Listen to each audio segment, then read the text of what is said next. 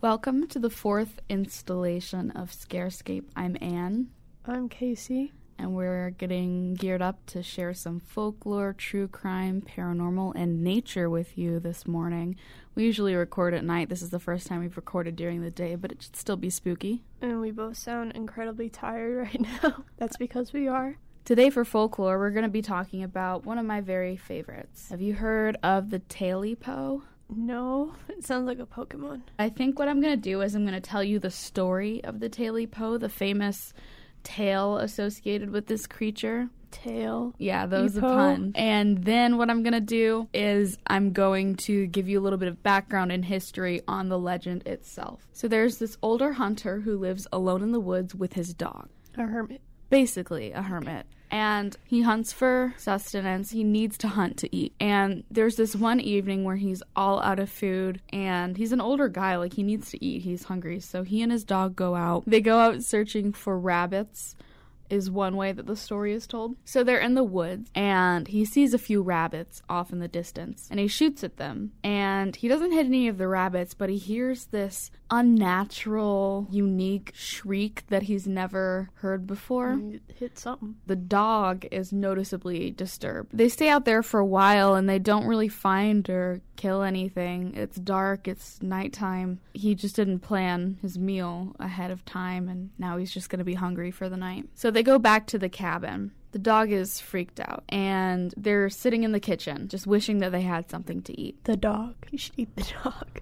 No, they're only hungry for like the night. They can go out and hunt again in the morning. But after the second day, they eat the dog. no.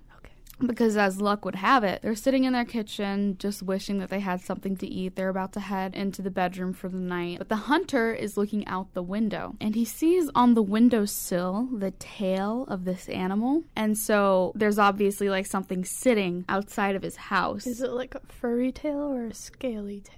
It's like a skinny furry tail. So like a rat. I would I would say so, but it's on a dog-sized creature. Okay.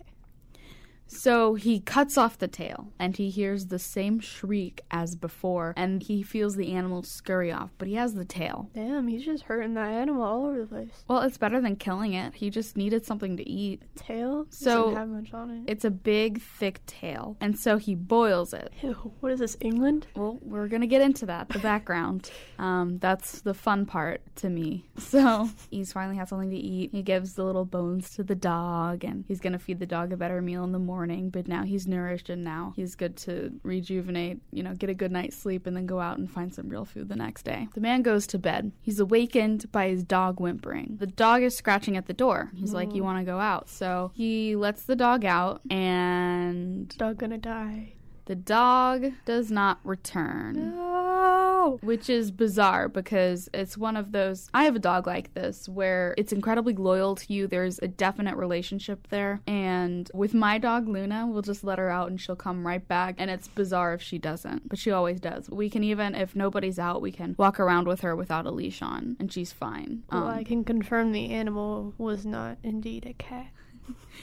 so. That's all I've had. So the dog doesn't come back, and the hunter's getting worried. He is a hunter. He has a shotgun by his bed because he's living in the woods by himself. So it makes sense for him to have one there. And he gets up with the shotgun and he looks outside and he doesn't see anything. He calls the dog a bunch. He doesn't just, you know, accept that his dog hasn't come back. He obviously tries to get him to come back into the house, but ultimately the dog is gone. So he goes back to bed, and then his bedroom is adjacent to the porch, and he hears running back and forth from one end of the porch to the other. That's spooky. Yeah.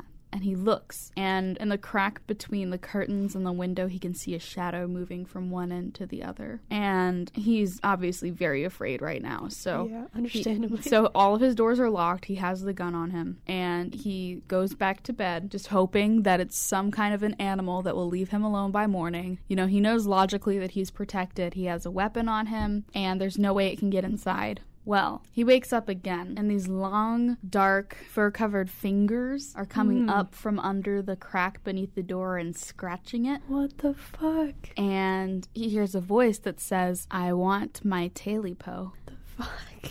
So the hand Mm, comes all the way under the crack in the door. I guess it flattens itself, kind of. the?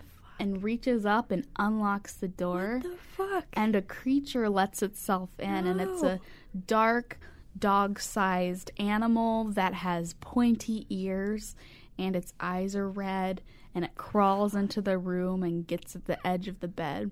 And it starts scratching the foot of the bed, and it repeats, I want my Tailypo. And the hunter is so afraid he can't even reach for his gun. It's just out of arm's reach, and he's afraid to get up and get it. And the monster crawls onto his bed. No. And as it reaches him, instead of saying, I want my Tailypo, the animal says, I've got my Tailypo. Mm. And that is the Tailypo. Wait, so does the man die? Does he like get the, the his tail back from his stomach or something? Probably not. I can't imagine it was in one piece, but this creature obviously exacted its revenge for losing its tail to the hunter. So I'm going to read from Wikipedia the variations on the story. It is a folklore tale, and obviously variations occur because it travels largely by word of mouth. But before I get into all that, I do want to explain why this is so interesting to me. It's from the Appalachian Mountains, and we have hmm. some of those right here in South Carolina.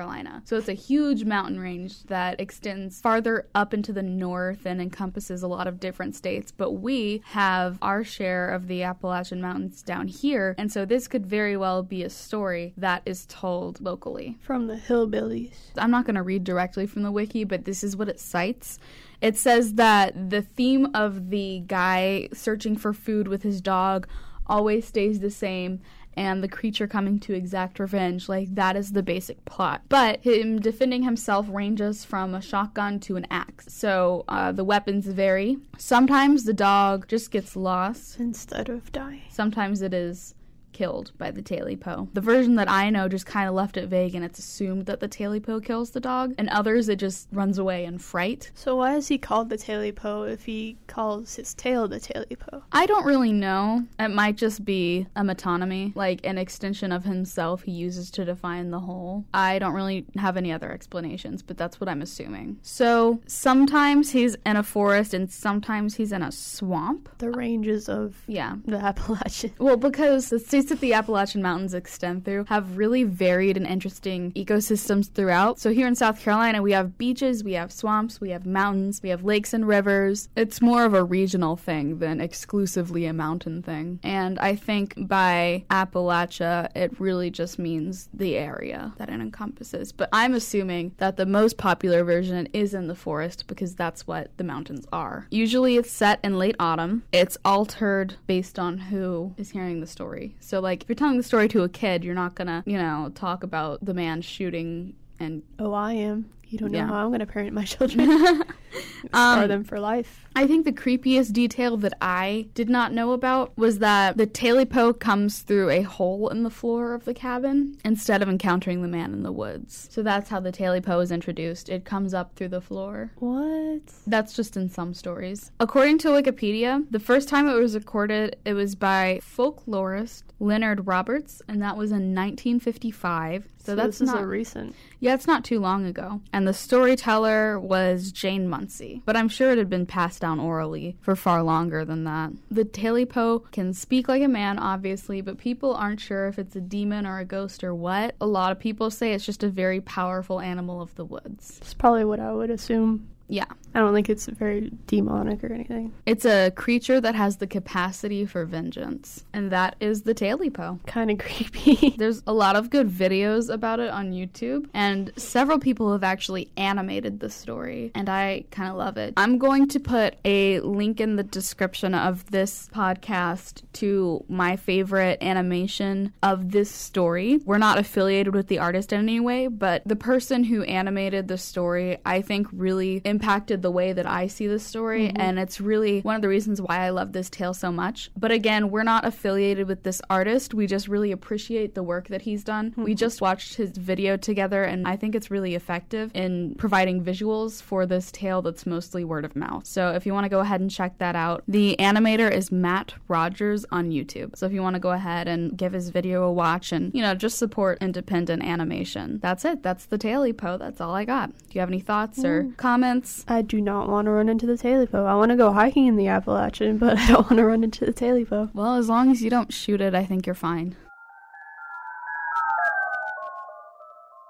Is it time for some true crime? I think it is. Wow. So I've talked to Ann about this this crime before just because of its jazz involvement. Mm-hmm. And do you do you know what this is? I I'll give you. I'll give you a hint. Okay. He uses an axe and it takes place in New Orleans. Yes. And it's a man. Oh, could this be the Axeman of New Orleans? You're right, Ann. Wow, I'm so intuitive and intelligent. I know, she is. But we're gonna start off May twenty second, nineteen eighteen, New Orleans.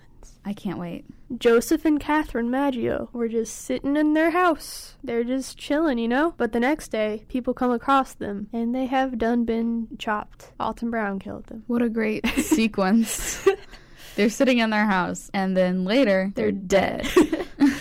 Okay, so Joseph and Catherine Maggio were like killed in their home with an axe. They know that because the axe was still in the house, and Catherine was pretty much decapitated. That's just wild. So they're like, what the fuck? Can I make a disclaimer real fast? Yes. Okay, so if you watch American Horror Story, Oh. Coven has a small plot arc that deals with this murderer, and they actually portray him as a love interest for one of the witches. It's bizarre. He's like this immortal entity, which is, I guess you'll get to that later. Yeah, Ah. sort of. Yeah, there's that. tons of weirdness and speculation about this guy. But I didn't realize that he was an actual figure from history He and sure a legitimate murderer. I just thought he was a character that they came up with. So if you're like me and the only exposure you've had to this guy is through that show, just know that he was an actual man who committed atrocities and that he's an incredibly inappropriate love interest because he Yeah. did he killed people and he was very much real and this is that guy, But there are no witches involved in this. unfortunately. There's a lot of victims that keep going, you know? After the after Joseph and Catherine Maggio, there's 12 more victims until the fall of 1919. All of these people were Italian. They were either grocers or bakers. The axe was always left behind, and the axeman always took a panel out of the back door to get inside. Ooh. Mhm. That is such a strict series of similarities. Yeah, he has a type. It's definitely the same dude. Yeah. Like, and this dude also, in serial killer style, talked to the press. It was the first serial killer to send letters to the press. Oh, I didn't know that. Mm-hmm. That's a big deal. He That's sent- historic. he sent tons of letters to the New Orleans Times. The last word of the New Orleans Times is like Picayune. Picayune. I'm not sure how to pronounce it. P I C A Y U N E. Pecan. Pecan. Pecan. New Orleans Times Pecan. But here's here's a little excerpt of what he sent. Hell, March 13th, 1919. Esteemed mortal, they have never caught me, and they never will. They have never seen me, for I'm invisible. Even as the ether that surrounds your earth, I am not a human being, but a spirit and a demon from the hottest hell. I am what you Orleanians and your foolish people call the Axeman. Ooh. So he says he's a demon. Yeah. He even sends it from hell. From hell. yeah, the address says hell. I love it that the U.S. Postal Service has. I know they're really branching out, guys. Yeah, they can they can go anywhere. Nor rain, nor snow, nor sleet, nor hell. U.S. Postal Service will get it. But yeah, so he sends a lot of letters like this. They're all like, "Yo, I'm a demon. Y'all can't catch me. I'm a murderer." But I think the last of his letters, it had a very specific request for the people of New Orleans. This request was that on 12:15 on Tuesday night, the Axeman will be in town. The people had to have a jazz band in full swing at this time, or else they would get murdered by the Axeman. So that, that was basically all he said. Yeah. The funny thing is, no one got killed that night. Everyone had a jazz band in full swing. And Joseph Davilla wrote a specific jazz song for this night called The Mysterious Axeman's Jazz. Which we will play at the end of the episode in our Mhm. jazz segment. Now, no one was killed that night, but four more people were killed in 1919. Damn. Yeah. The last dude was Mike Pepitone. I thought you were gonna say Mike Pence. I don't think he's that old. it was Mike Pepitone. He's a grocer. Thing is, his wife was not killed, but she saw the Axeman. Oh, that's creepy. Yeah. And she said it was a dude named Joseph Mumfree. Mm? So, journalists took this information, and not until recently has there been sort of a breakthrough, more of a theory. People thought Joseph Mumfree was another name for someone named Joseph Manfree, who was very similar, but Recently, there's been a journal released for like the history of the mafia, and they mention the Axeman killing so much in there that people think the mafia has something to do with this. Oh. Yeah, so because they were all Italians that were killed, so they think it's the first semblance of the Italian mafia. hmm Well, I have a question. Mm-hmm. I'd always heard that this was like a really tight knit community, so suspicions were really high and they really didn't know who it could be. Can you speak to that or do you? No, I mean it must be like Cool. no. I'll interject then. I feel like the best analogy that I can think of would be you're in a classroom setting and you you you're familiar with all of your peers Mhm. and one of them has done something horribly wrong, but you don't know who it is.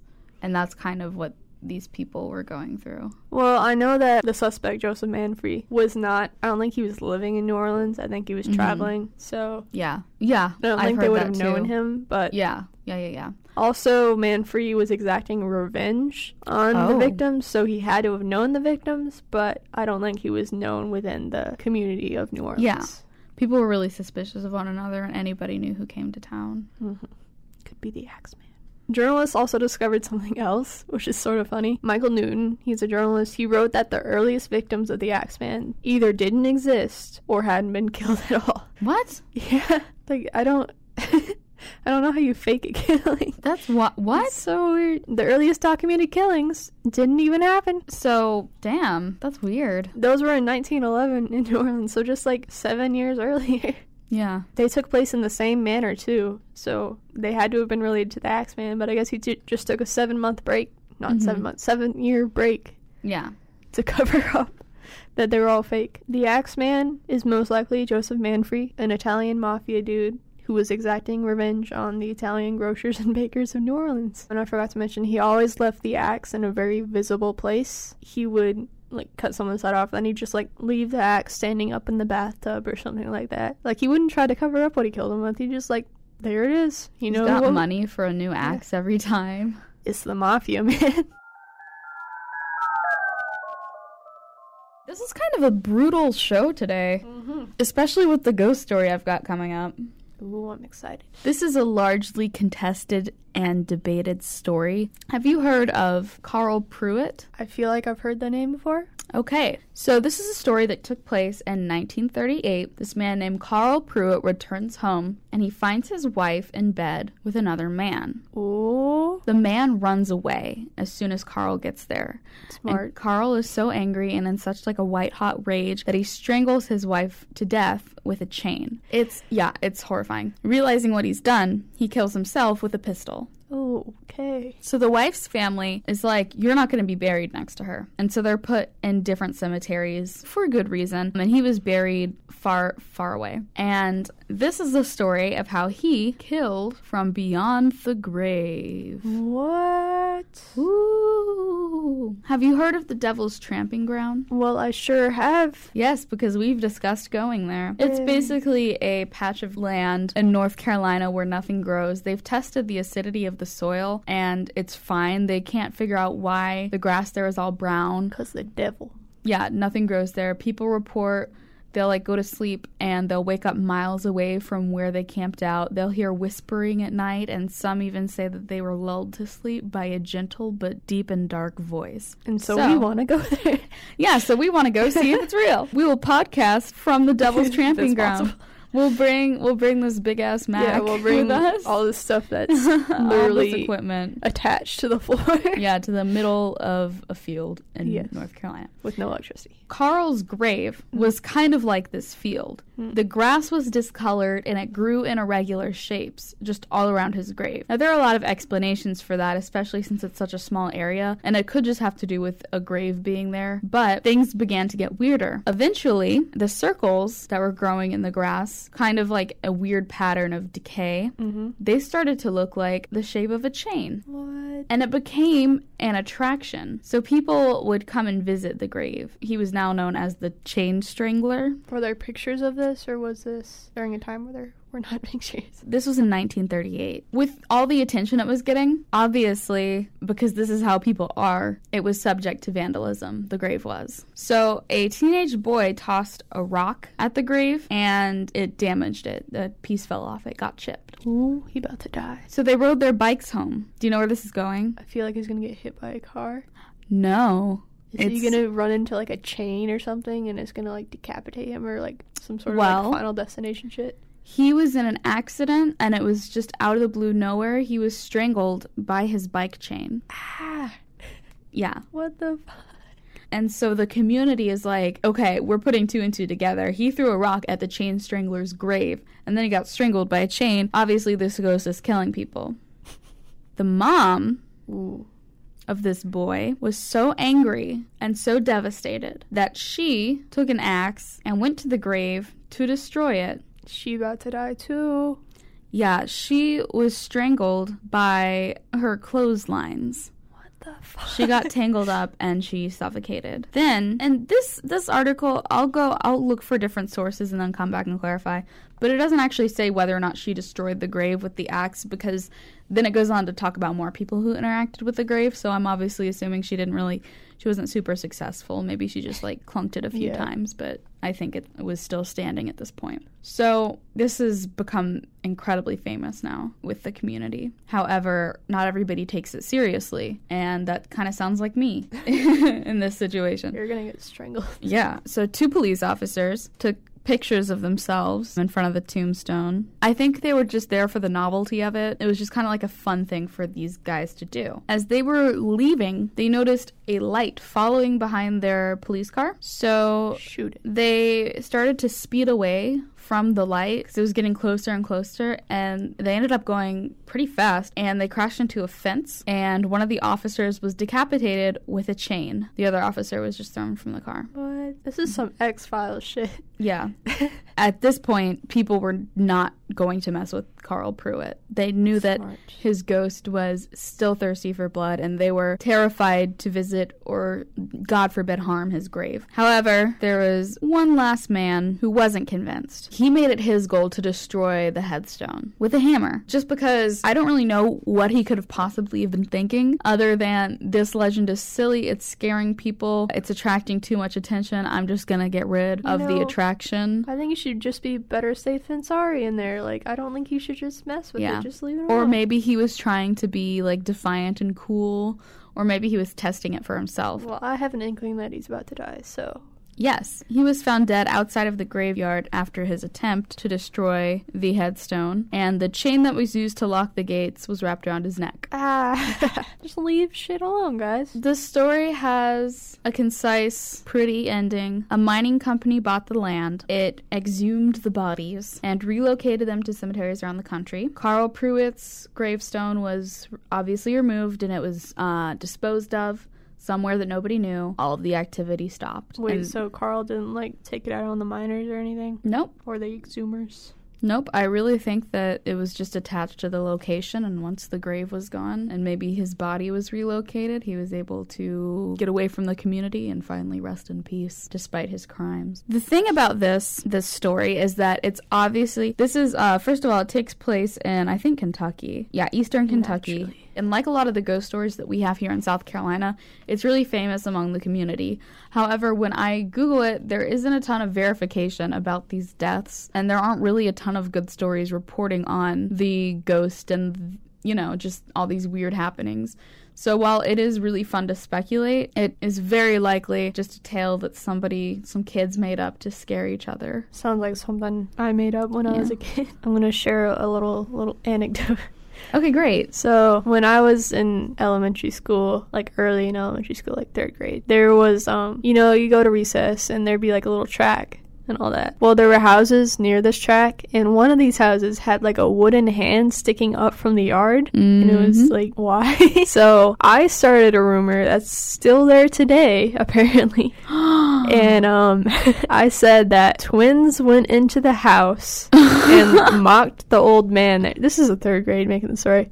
And um, I think one of them got away, and the other twin was buried there, and his hand was cut off, and he had a wooden hand and he was buried under the land. It was it was a very badly put together story. I'm very proud that my rumor is still there today. So shout out to Pineville Elementary. I don't know if the man with the wooden hand still lives there, but it's a cool Halloween decoration. That's legendary. I know. I have kind of a similar story. Ooh. My grandparents used to own this lake house, but as they got older, they decided that they needed to sell it as well as their the home they were living in and just kind of live a little bit more simply so they would have less to worry about in their old age. Well, that lake house was a source of many childhood memories and my sisters and I were really we didn't really get it. We were just sad to see the house go, you know. Mhm. That was where our whole family would come together, you know, extended family, great grandparents and aunts and uncles, and it was really a beautiful special place. So, we wrote a story about these two sisters, these two French sisters who had been enslaved in a cabin similar to the lake house, and they were trapped there for years until they became emaciated and they're living amongst their own like urine and feces. And it was just like this really weird ghost story. And eventually their the cabin was taken down and the wood was repurposed and some of it was relocated to the lake house where my grandparents that my grandparents owned. And so the story was that these two spirits, their names were like Yvette and something else, they were trapped following the wood. And so we like printed out this, we, tr- we used Google, tra- we just wrote this whole story and then we translated it through Google into French. And we printed it out and we put coffee grinds oh and we kind of burnt the edges and we were going to hide it in the house, but we never got a chance to. But that was our preferred course of action. Damn, we all got like the production value in yours. I was just BSing on my third grade playground. Yeah, but we didn't actually do it. You left a legacy. terrible. All right. Before we move on to our nature segment, we do want to revisit our very first paranormal story that we've done on this show, The Elevator to Another Realm, because I discovered a fun little anecdote about it online that I'd like to share with you. And I say fun, but it's actually really disturbing, and the original story, paranormal or not, is very sad, and we should all be respectful of the victim. Y'all may know this from like certain videos online, like creepiest videos or something. Like this was a true story. This young woman named Elisa Lam was staying at the Cecil Hotel, which is famous for its, you know, people say that it's haunted and bad things happen there. And it's certainly true that it does have a pattern of mm-hmm. tragedies taking place within the building. So one day, this woman disappears and nobody can find her. They know she's staying in the hotel, but they can't track her down. They got these dogs to go through the building to look for her and even they even went up onto the roof trying to find her scent. And then a week after she had last been seen, I know other guests were complaining about something something's wrong with the water and there was weird scents or tastes. yeah, seemingly unrelated, they go to check the water tank to make sure everything's all right because the guests are complaining that it tastes and smells bad and sometimes it's discolored. Her body is in the water tank.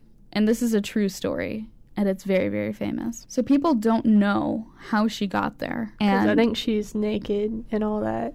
And in order to get in the water tank, you need to open it, but they have no clue how she closed it on herself. She was, according to Wikipedia, moderately decomposed and bloated. There was no evidence of physical trauma or sexual assault or even suicide. No recreational drugs in her system. Very small, small alcohol content in her blood, which is typical if you're an adult person staying in a mm-hmm. hotel. So nobody knows how she got into the tank and nobody knows how she died. Did she have an episode? Was she murdered? Nobody's really sure. However, there is a video of her getting onto an elevator and it is so scary if you watch it she she runs into the elevator and then she pops back out and looks Yeah, she's around looking around and all that. She's afraid. It looks like somebody is pursuing her. And then she goes to close the doors, but then she like peeks back out again and she just kind of lingers in there for a while before she actually closes the doors and goes up. Like she's afraid and she's hiding and she's running. Mm-hmm. And so, what some people are saying, and this is just like an anecdote that ties into something we've discussed before, I definitely don't believe this. I think the story is horrifying terrifying enough on its own. But there is a theory that Elisa Lam was a victim of the elevator game, where she traveled to a different realm using the procedures of going to one floor to another. And it's it's a ritual. If you want to go back to our first episode and listen to it, we talk mm-hmm. about how you can execute this game. But there are rules, and some people say that she didn't follow protocol and she got trapped in this realm and she was murdered by I don't know the world itself. I don't. Yeah, I don't.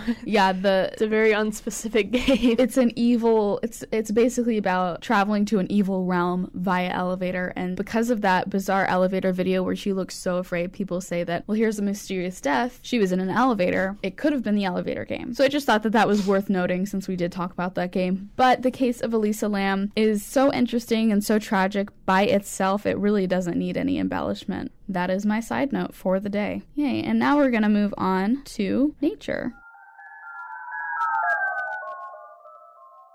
So I got something. It's more of a place today. So what what do you do if it's like it's Texas? It's the middle of the summer. You're outside. What do, what do you want to do? My inclination is to shoot things, No. no. eat some pecans. If if you're very hot, what do you want to do outside? What is an outdoor activity that cools you down? Run in the sprinkler, play in the pool, A- take your a, shirt A off, natural a natural way to cool down. a nat- drink water, float down a river. Close enough. Okay. so there's this spring in Hays County, Texas. And you know, it's alluring to like daredevils and free divers and scuba people. And you know, kids just want to jump in it because you know it's hot. This place is called Jacob's Well. Now, Jacob's Well looks like a nice little spring on top, but then it continues down and down and down and branches off in other places. So it's not a nice little pool. It's pretty much endless, a bottomless pit. I've heard of this. I want to go there and swim in it. So I'm gonna mention one specific one one specific dude, Diego Adam. He was 21, and in July 2015, he decides to go scuba diving down Jacob's Well. Now he's recording the whole thing on his camera, and this video is on YouTube. There'll be a link to it after this video. Ooh. And he loses his- his flipper in Jacob's Well, so he has a very little capability of swimming at this point, and so Diego barely makes it out alive Oh my god. and he's now an advocate for not swimming in there. It's very dangerous for even like ex- experienced scuba divers because if something goes wrong, you're most likely gonna die because it's so big and vast. So a total of eight people have died there. Two men got caught in various caves in Jacob's Well. One person's remains was discovered while flushing out the well in 1981, and then five other people's remains were discovered in 2000 while flushing out the well. So these are like six unidentified people that just happened to be in the well. Louis Bond, who's a Jacob's Well expert, says there's it's hard to tell direction down there because of all the silt and stuff and you can't see your gauges too well. And also, if you want to explore the caves, the pathways into there are so narrow that you have to get rid of your oxygen tank. So, if you want to explore Jacob's Well, you can't have oxygen. And then how do you even know you'll make it back up in time to not suffocate? You don't.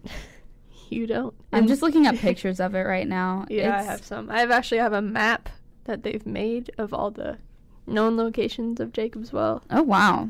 It's very. so it's expansive. it's very vast. There's over six thousand feet of passages, That's crazy. and that's all that's been explored. Nature is more. spooky. But swimming is heavily regulated there. There's certain curfews, and you have to sign up to swim there. So it's not just open to people now. But it looks very pretty. There's like a little waterfall near it and all that. Mm-hmm. But then yeah, it just drops that. down into nothing. Yeah, and the hole itself is like it looks really pretty. It's like Yeah. like all this lush green Mhm. like area around it, and then it's just like this Yeah. blue, like it's bright blue, this deep drop. I guess it's just the way But the light you get interacts down there, you something at can't that see depth. Can't see shit because there's Yeah. so much silt and all that. Oh my god. So that's what makes it so dangerous because you can't see, you can't tell direction, you might not be able to fit through with certain gear. So it's a very dangerous place to swim. Eight people have died. I suggest swimming in other places in Texas. The things nature can do. Yeah, make a hole. Yeah. Apparently, it's like 60 some degrees, and Texas regularly gets up into the hundreds, so it's refreshing. I've heard of this before, and I've Mhm. literally independently in the past gone, hey, I would love to swim there. Well, if you have money to take us to Hays County, Texas. I can get us there, I just can't get us back. What? I can only afford to go one way. we just gotta live in Hays County, Texas now. yeah. Goodbye, guys. So, as promised, we are going to play the infamous Axeman's Jazz song, but it is it is just piano. So we're gonna play that, and then what we're gonna do is we're gonna have a second song for you, and this is called the Axeman's Jazz, but it's kind of someone's modern interpretation of it, and that's by Ready, Willing, and Able. Got lyrics and everything, and it sounds pretty tight. So Yeah, it's it's really interesting. So we're gonna play the original for you, and then we're gonna play this kind of modern jazzy, bluesy. I would say mm-hmm. it's more bluesy than jazzy. That that interpretation. So we've got two songs for you, just so you can get a little taste of both worlds. KC, you're the one that recommended this song and this story. So do you want to talk a little bit about it and like your feelings about the music? Well, I'm kind of sad we couldn't find like a full swing jazz version of it because I don't think no one's ever recorded it. There's only piano versions, so that's kind of disappointing. But I'm glad there's like modern versions of it because it really I don't know brings personality and legacy to the story. So think it's pretty cool. So get ready for the Axeman's Jazz. The mysterious Axeman jazz. oh yeah, the mysterious. Can't leave out mysterious. Yeah.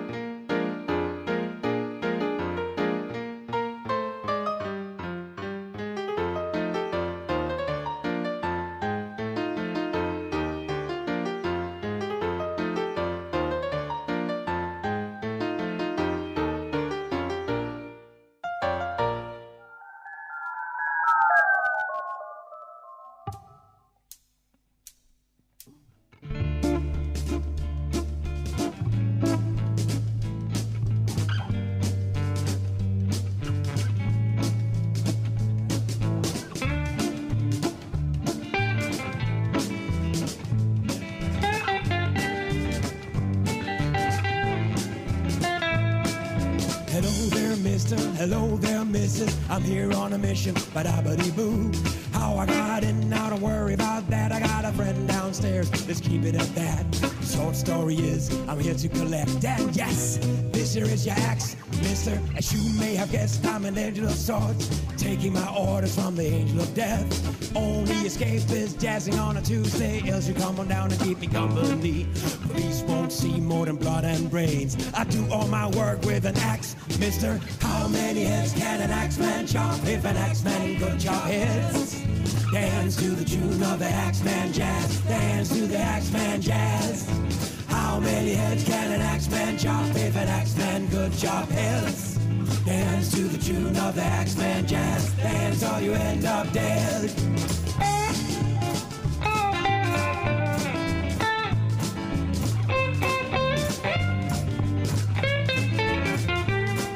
Hello there, mister. Hello there, missus. Well, now, it's that old Satchmo I hear. The phonograph jumps to the rhythm of the blade. Old Pop's got it going with his cornet. But let's face it, it's not a full jazz band, so I guess we're gonna have to get the axe, mister. How many heads can an axe man chop if an axe man could chop heads?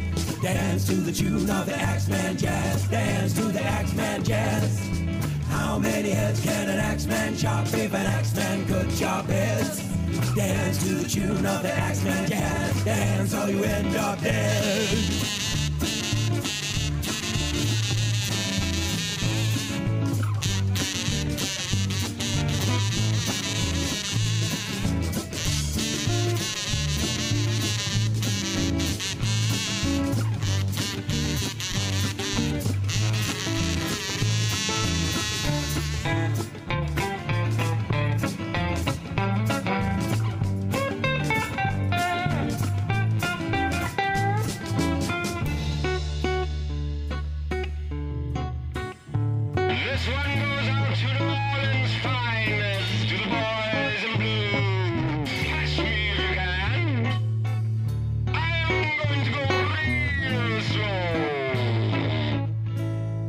Second, and I'm not mad. I'm just glad we had this chance to dance to the Axeman. How many heads can an Axeman chop if an Axeman could chop heads? Dance to the tune of the Axeman jazz. Dance to the Axeman jazz. How many heads can an Axeman chop if an Axeman could chop heads? Dance to the tune of the Axeman jazz. Dance or you end up dead. How many heads